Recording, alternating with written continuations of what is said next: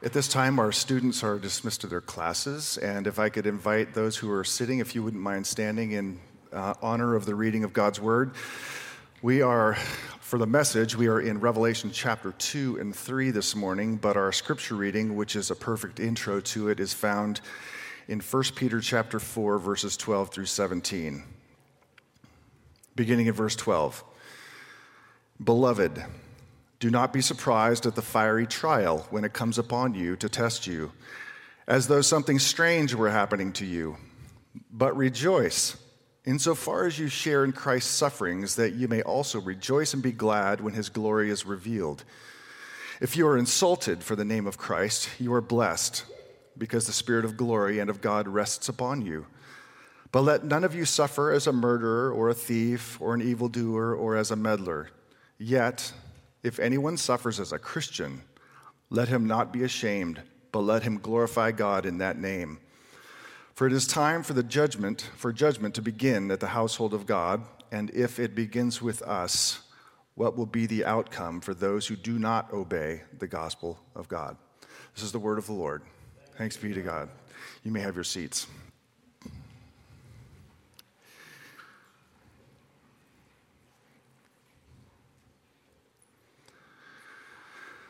Let's pray.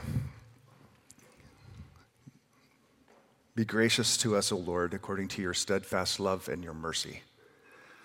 We ask, Father, that you would strengthen your church, you would strengthen our faith in Christ, strengthen our commitment to the gospel, strengthen us to walk in a manner worthy of the gospel, strengthen us to walk in a manner worthy of the hope to which we have been called, to which this great book of Revelation points. Father, we just ask that you would open our eyes to what the Spirit has to say to us this morning, that we would be humble, open, willing to listen to what Jesus, our King, our Judge, and Savior, has to say to us individually and corporately as a church. In Christ's name I pray. Amen. Last week we looked at Revelation chapter 1, verses 12 through 20, which is a grand, glorious vision of who Jesus is. Um, and it serves as kind of the cornerstone of the church, yet launching the whole set of visions of Revelation on the glory of who Christ is for his people.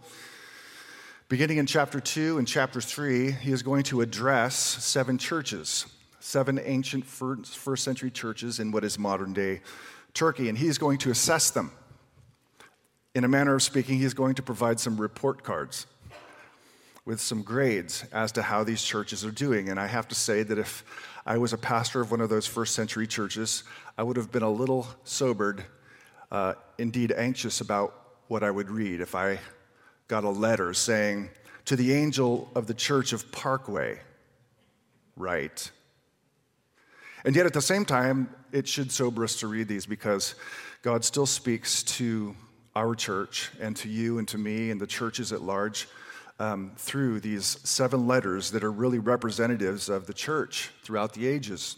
And you're going to be surprised, maybe not surprised, but by how right on these letters are to the 21st century church and what we are finding ourselves in the context. If you think about churches like the seven, there's all different shapes and sizes, isn't there? For example, I can imagine in my mind's eye a small house church in North Korea, maybe 10 to 15 people, no amplification, no building of their own, no money in a bank account, maybe just a broken down gu- guitar, and yet they meet each week to worship Christ. On the significance meter, we wouldn't consider a church like that to be all that influential and yet, the church is, excuse me, the world is permeated with those kinds of churches, especially in areas that are antagonistic towards Christianity, just small, small, poor churches gathering in a house. Then you can imagine, because some of us have attended churches like this, or at least visited them, old American mainline churches with their beautiful architecture, stone building, and spires, and the bell tower. I love seeing churches like that, both outside and inside. And yet, Lord knows I've visited a number of them that just have a handful of people doing what seems like just mechanical worship. churches that once used to be flourishing and, and vital and now just, just kind of a shell. And those churches are in our cities too. Then you have at the other end of the spectrum, you have the, the progressive churches, that is progressively liberal, that are in touch with culture, not just in touch with, but accommodate to culture and its values and its distinctives, and are fully willing to embrace the rainbow flag, to provide upbeat music, upbeat messages without ever referencing sin or judgment. Different kinds of churches. And then the other end of the spectrum, you can imagine another church just a couple blocks down the road from the progressive church, um, a church that culturally is a bit more militant, reacting to what they perceive to be a cultural devolution and kind of fostering a spirit of angry antagonism towards the enemies. On the extreme end, would burn books, carry signs that use the word hate. Like these are modern expressions of the church, and I use that word church very loosely. They're all around us. We can see them on the TV, on the news. The question for us is can any Christian church just do whatever it wishes? Um, who ultimately holds the church accountable? What's the difference between a healthy church and an unhealthy church? Well, Revelation 2 and 3 really is an answer to that. Because there is someone who ultimately holds the church accountable, and that is its Lord, its King, its Judge, and its Savior, Jesus Christ. As we saw last week, Jesus is pictured amongst the lampstands, which represent the church, there to care for, protect, and also correct, and if need be, remove. Remove. So Jesus is, in fact, amidst his church, and he will judge, correct, protect, care for. And these letters come from that kind of a care and concern and, and also a need to, if need be, condemn. So here you have these seven churches, these seven letters that address different situations and struggles and challenges within the church. Like I said, you're going to be amazed at just how modern these are. Now, instead of doing this, let me just tell you where I'm going to go. I'm not going to do these sequentially, like I'll do first, second, third, fourth, fifth, sixth, seventh, because you'd be here for three days. Rather, some of these churches are so similar that you can couple them together. So I have organized these four or these, excuse me, these seven letters under four categories of struggle. If you will, four main problems or challenges that the church back then faced and the church today faces. So, four, so you know, problems. Before I get there, though, let me just say this about the structure because it's important in terms of establishing motivation. Each of the letters begins and ends similarly. Uh, each begins with a piece of the vision of the risen, glorified Christ from chapter one. So it begins with reminding us of who Jesus is, followed by commendation or approval, areas of strength, which is then followed by areas of criticism and encouragement. And then every one of the letters ends with this phrase He who has an ear, let him hear what the Spirit says to the churches. Now, that's stated at the end of each one of the letters, which means each letter is to be considered by the churches. So this speaks beyond just the individual church. And then he says, To the one who conquers or the one who overcomes, I will grant, and then there is a promise taken from the new creation. So the point being that each letter begins with the glory of Christ and ends with a word of promise and hope to remind us that our conquering comes from a vision of who Jesus is and by the hope that's set before us. That is the motivational context of our conquering. It keeps it gospel uh, focused. So, with that said, first problem Church of Ephesus. You're going to call this problem the problem of loveless orthodoxy. Loveless orthodoxy. Now, Ephesus, as many of you know, was, was a privileged church Privileged not only have a letter written to it by the Apostle Paul, but also a place where Paul spent two years lecturing. Can you imagine having Paul as your pastor for two years? And then tradition tells us that the Apostle John spent time there. There's, there's, an, there's ruins of an ancient church that were built in, his, built in his honor. So here you have two of the leading apostles as a pastor of your church. So it was a privileged church. They had been instructed in the ways of orthodoxy, that is, sound teaching, sound doctrine. And this is what Jesus says about this privileged church at Ephesus. He says, I know your works your toil and your patient endurance, and how you cannot bear with those who are evil, but have tested those who call themselves apostles and are not, and found them to be false. I know you're enduring, enduring patiently and bear up for my name's sake, and you have not grown weary. But I have this against you that you have abandoned the love you had at first.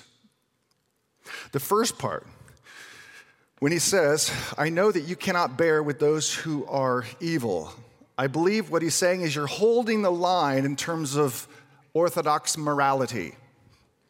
The way to walk, way not to walk. You're, you're holding the line. You are not caving into the pressures of culture, but you're holding the line.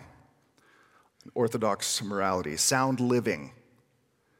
But then he goes on to talk about testing those who call themselves apostles. That is, they're testing their teaching, which means they held the line also in terms of orthodox doctrine or teaching. So, gospel living and gospel teaching were being held and preserved. And Jesus says that's a good thing. Orthodoxy is a good thing. Sound doctrine, maintaining the shape of the gospel is a good thing and enduring in it. But, he says, you've abandon the love that you had at first. That means when you came to Christ and you heard the gospel, you had a love for God, a love for each other, there was a graciousness, there was generosity, and there was patience and joy in your communal life. You're sharing with each other.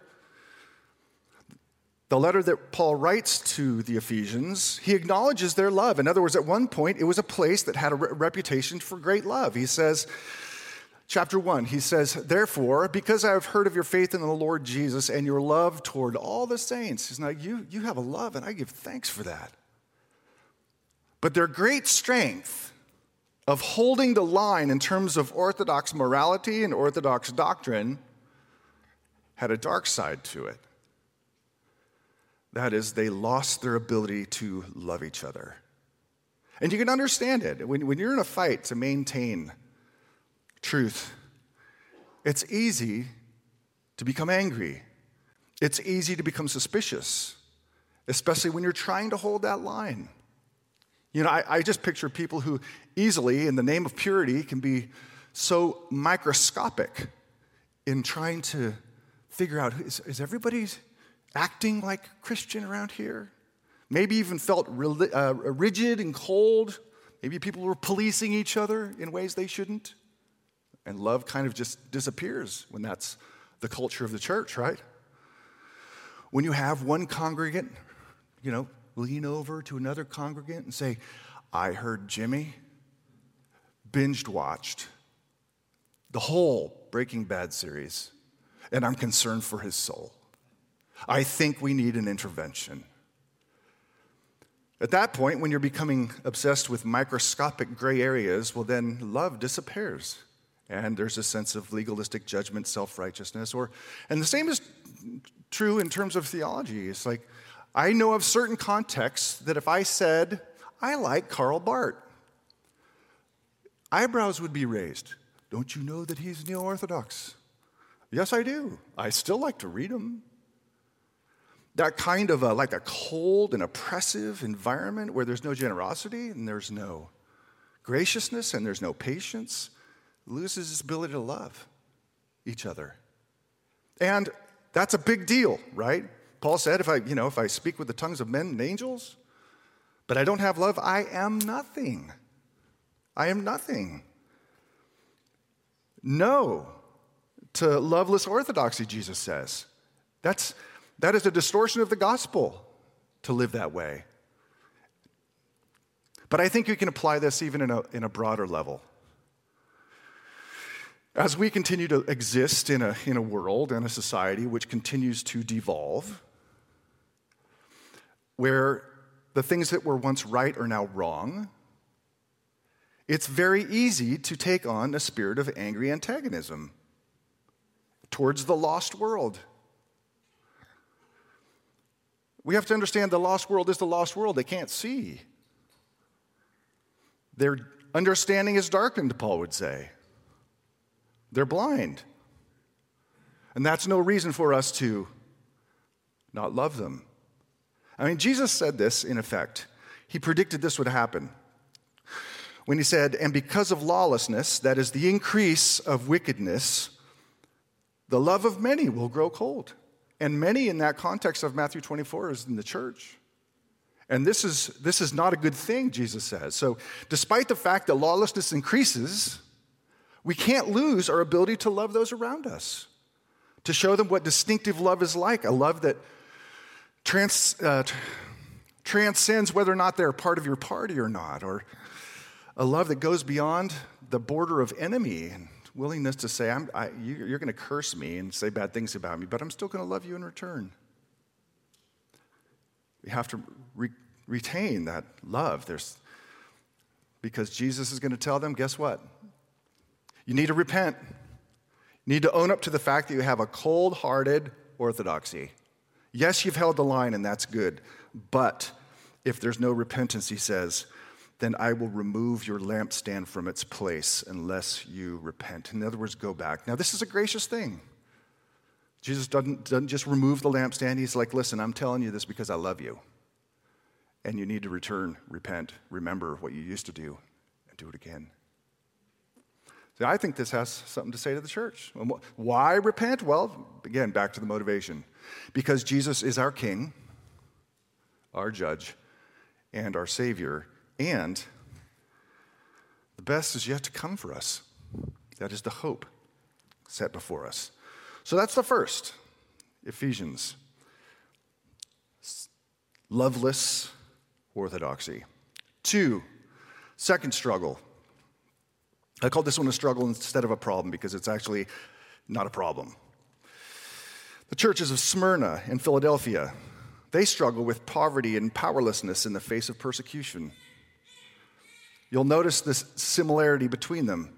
To the church of Smyrna, and by the way, uh, these are the only two churches where nothing negative is said. They get all A pluses, right? This is, this is good. These are the churches that, that kind of stand out from the seven. And it's a surprising standout. Look with me.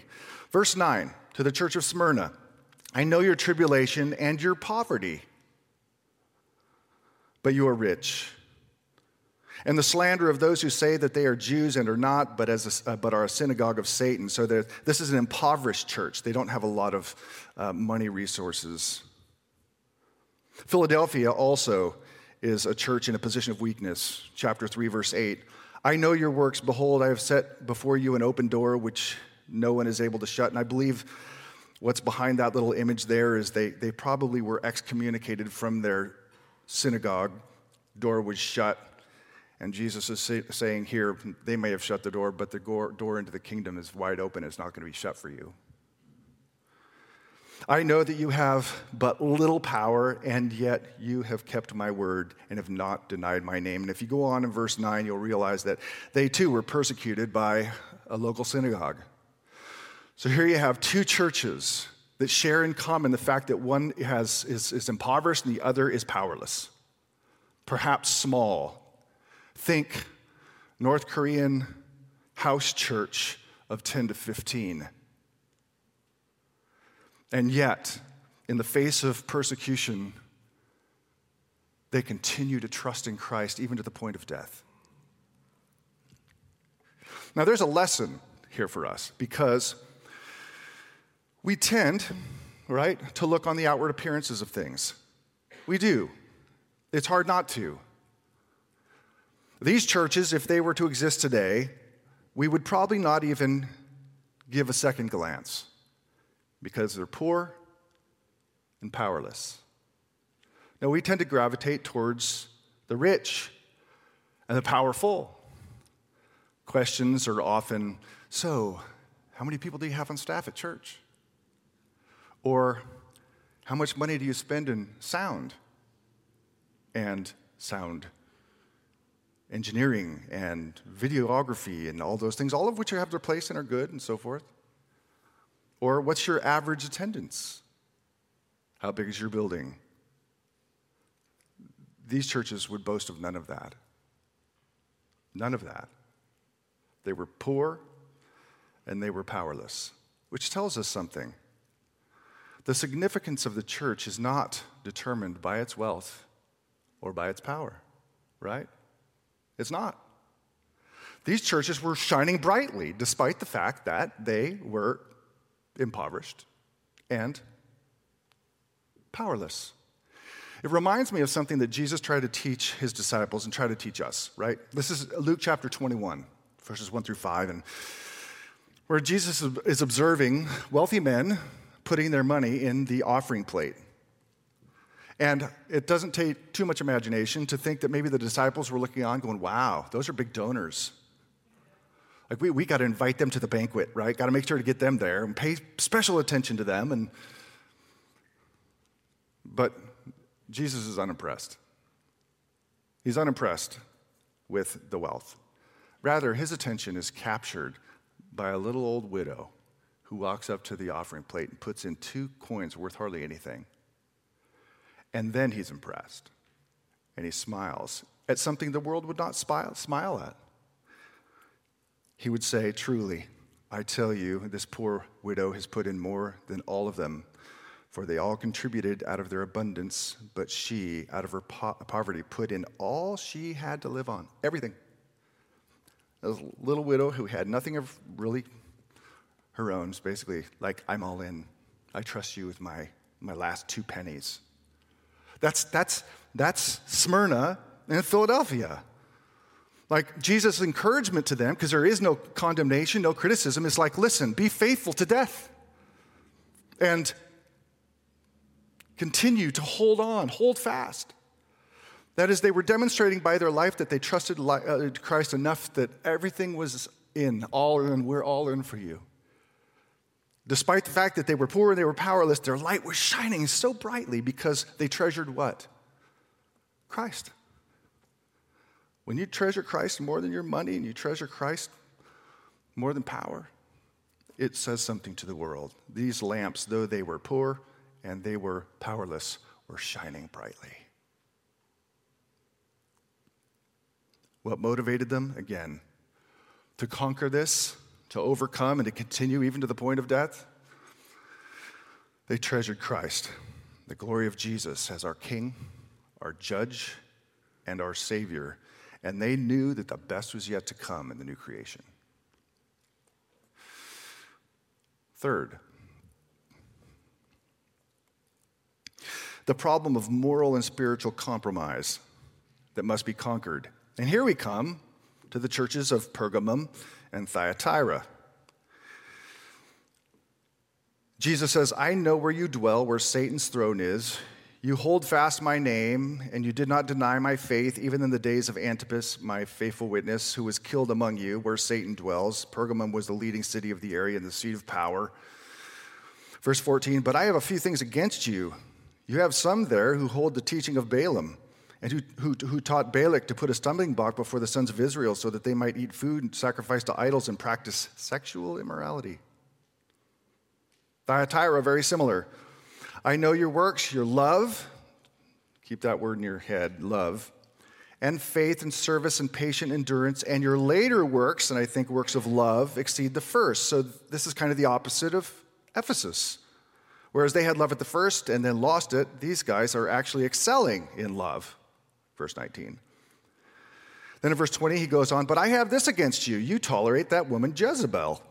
And these are two Old Testament people um, who were, were enemies of Israel and seduced Israel to sin against God, uh, Jezebel and Balaam, who calls herself a prophetess and is teaching and seducing my servants to practice sexual immorality and to eat food offered to idols. So you have idolatry and sexual immorality side by side in both of these letters.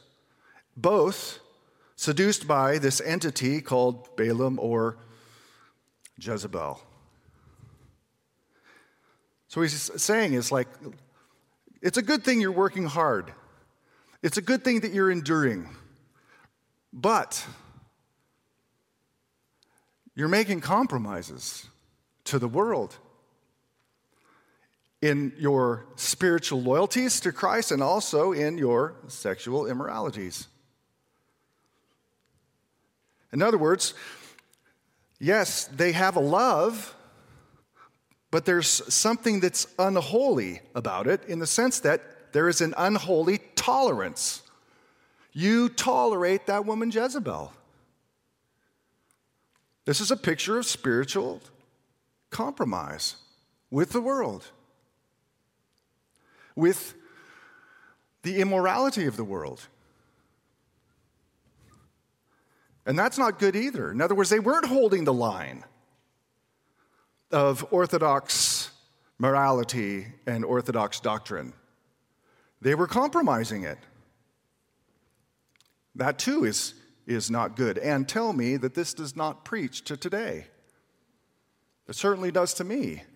I mean, we are surrounded by, I mean, we had massive legislation pass the House this week which is going to have, I think, repercussions in the years ahead in terms of the church. Christians, there's tremendous pressure to buckle. No, we don't want to be lovelessly orthodox. We don't want to, to, to compromise the line either, do we? I mean, how do we really, I mean, just going to put this out there. Like, how are we to think about sexuality? How are we to think about gender? I mean, it's mentioned twice in here in both letters that that was part of the compromise. How are we to think about these things? How are we to form thoughts about them? As to what's right, what's wrong? Are we going to go with the consensus of psychologists? Are we going to go with the powerful and potent narratives put out there by Hollywood? Are we going to listen to the executive orders of our commander in chief? That is the question. For the Christian, it has always been the voice of our King and Judge and Savior Jesus Christ who has the right to determine those things. And the degree to which we are faithful to maintain the orthodoxy of his teaching is the degree to which we're being faithful in holding the line. So, all of this pressure, and you feel it, I bet there are certain things you can't talk about at work, maybe shouldn't talk about at work because you know you'll be judged. The social pressure is there, it's out there. Some of you know the name Al Mohler. He's a historian and also the president of Southern Seminary. and He wrote a book called We Cannot Be Silent. And he spoke of the enormity of the pressure on the church today in this way. He said the Christian church in the West now faces a set of challenges that exceeds anything it has experienced in the past. We are facing nothing less than a comprehensive redefinition of life, love, liberty, and the very meaning of right and wrong. Jesus spoke to the church at Pergamum and Thyatira. He said, I have these things against you. You have accommodated yourself to the values of the culture around you. And there's strong terminology. I'm going to come and make war with them. This is a, a, a, warning to all of us to take this seriously. I mean, Jesus took it seriously. He had no problem talking about sex, did he? He said, Listen, if you look at a woman with a lustful intent, guess what? You've committed adultery with her. And he's just talking about the heart. It's better to pluck out your eye and cast it from you. Like he's speaking in hyperbolical language, but nevertheless, he's saying you got to take this stuff seriously because it almost is, is always attached to idolatry in some way, shape, or form. Like in our culture, we don't go to a temple to Artemis or Aphrodite. No, we just worship at the altar of self deification and the false belief that we have a right to determine who we are rather than listen to the word of our Creator. So, think about this how, how, how, how balanced, maybe that's not the right word, these seven letters are. It's like, condemns the, the Ephesian church or corrects the Ephesian church for this loveless orthodoxy. He can't give in to that. We got to love the world around us. At the same time, we can't, we can't have a spineless kind of love that has an unholy tolerance to it. You see? It speaks to both sides.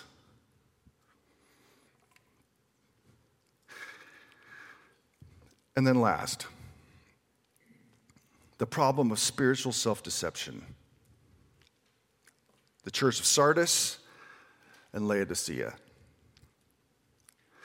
You'll notice the, the self deception in these texts behind me. It says, Sardis, I know your works. You have the reputation of being alive, but you are dead. No, there's no positive encouragement. This is coming out with a D minus, is kind of how it feels. I know your works, you have a reputation for being alive, but you're dead. Wake up and strengthen what remains and is about to die. It's like you're on life support.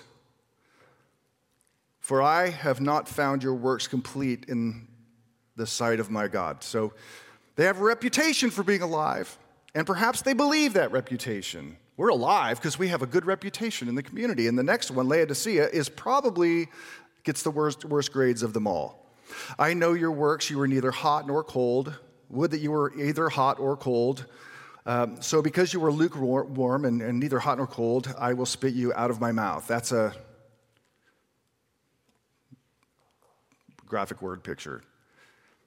For you say, and this is why they are lukewarm I am rich, I have prospered, and I need nothing, not realizing that you are wretched, pitiable, poor, blind, and naked. So there's a deception. Hey, we're rich, we don't need anything, we're self sufficient. And Laodicea was a wealthy city. Perhaps the Christians were themselves wealthy, which is a form of self deception. In fact, they're not rich, they are poor, spiritually bankrupt. So here you have these two types of deception of believing reports out there of who you are. We're really alive, right? We get, we get our churches in the newspaper all the time, headlines, because you know what? We feed the poor. We put on a bingo night and we support battered women and we paint over graffiti, all of which are good things. But if the heart and soul devotion to Jesus and to his gospel have been compromised, which it seems that they have, then they're dead on the inside. You can all have all the trappings of religion on the outside, of, but if Christ has been removed from the center of your church and his gospel, then you're dying, you're dead, and you're on de- uh, life support. Not too much longer, and you're not going to be a church anymore. That's the self, self deception of believing what other people are saying about you. Just because you have a reputation for being alive doesn't mean you're actually alive. On the flip side, the Laodicean church obviously was wealth and blinded by their wealth and trusted in their wealth. They forgot the first cardinal rule of Christianity, and that is blessed are the poor in spirit, for theirs is the kingdom. The first lesson of Christianity is recognizing I, I can do nothing apart from Christ. I am destined to a life of exile from God if it weren't for him. And they lost sight of that. There is an arrogance, a pride that comes from their wealth. And wealth doesn't have to do that to your life, but it has the potential of doing just that. And it's easy to think our church is doing well. Look at our finances. And there's nothing against finances and sound and all that stuff. It's part of our culture to use those things.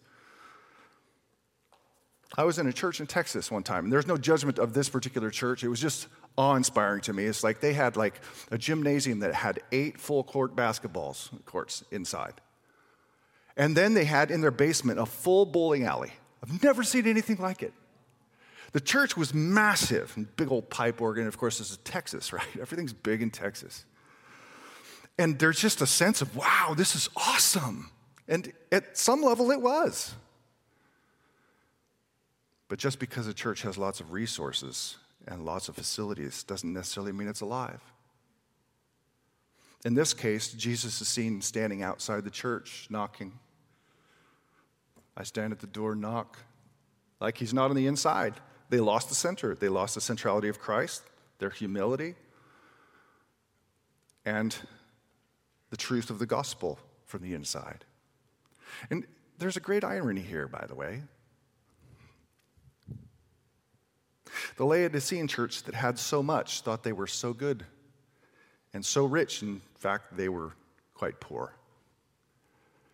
Then there's the Smyrna church that was poor But because they had Christ at the center and his gospel at the center, Jesus says, You are, in fact, rich. Kind of turns everything on its head, doesn't it? To see that God addressed, Jesus addresses the heart of the church, and the same things that they struggled with back then are the same things that we struggle with now. A lifeless orthodoxy, of not depending or defining or identifying ourselves with how much power we have or how much wealth we have, of not accommodating to the values and the immorality of the culture around us, and being self aware that we are completely and utterly, absolutely dependent upon the grace of God every day of every week of every month. Without that, there will be absolutely no humility and we will be self deceived. So, why conquer these things? Well, because Jesus is our King, our Judge, and our Savior, and because the best is yet to come. So, I don't know which of these has kind of knocked on the door of your heart, like, yeah, that's where I struggle. You might be someone who's really orthodox, but not very loving. Well, God's speaking to you. Listen to what the Spirit says to the church. It might be that you have accommodated to culture too much and you realize, I, I can't do that either. Well, that's the Spirit knocking on the door of your heart saying, listen, you need to, to, to, to wake up. So I think a, a, it's a perfect time or, or, place to enter into our time of communion. We have communion this morning. Um, and I'm going to do it a little bit differently than we're used to. Um, I'm going to have you just kind of take it on your own after a time of just reflection and meditation where I want you to answer some questions like, what would Jesus say to you? Which one of these letters like addresses where you're at or your family's at? You can pray with your family, um, or you can sit there and take this in silence by yourself. But before I leave you to that, let me just read this passage from Matthew 26. Now, as they were eating, Jesus took bread and after blessing it, broke it and gave to his disciples and said, Take, eat, this is my body. And he took the cup, and when he had given thanks, he gave it to them, saying, Drink of it, all of you, for this is my blood of the covenant, which is poured out for the many for the forgiveness of sins. I tell you, I will not drink again of this fruit of the vine until the day when I drink it anew with you in my Father's kingdom. This keeps Christ and his gospel at the center. Um, you have the bread, you have the cup. Will you take just a couple of moments and just reflect, meditate, and also just ask yourself, how am I going to respond to these letters to the seven churches? And after a couple of minutes, uh, Emily is going to lead us in a final song. So celebrate communion together.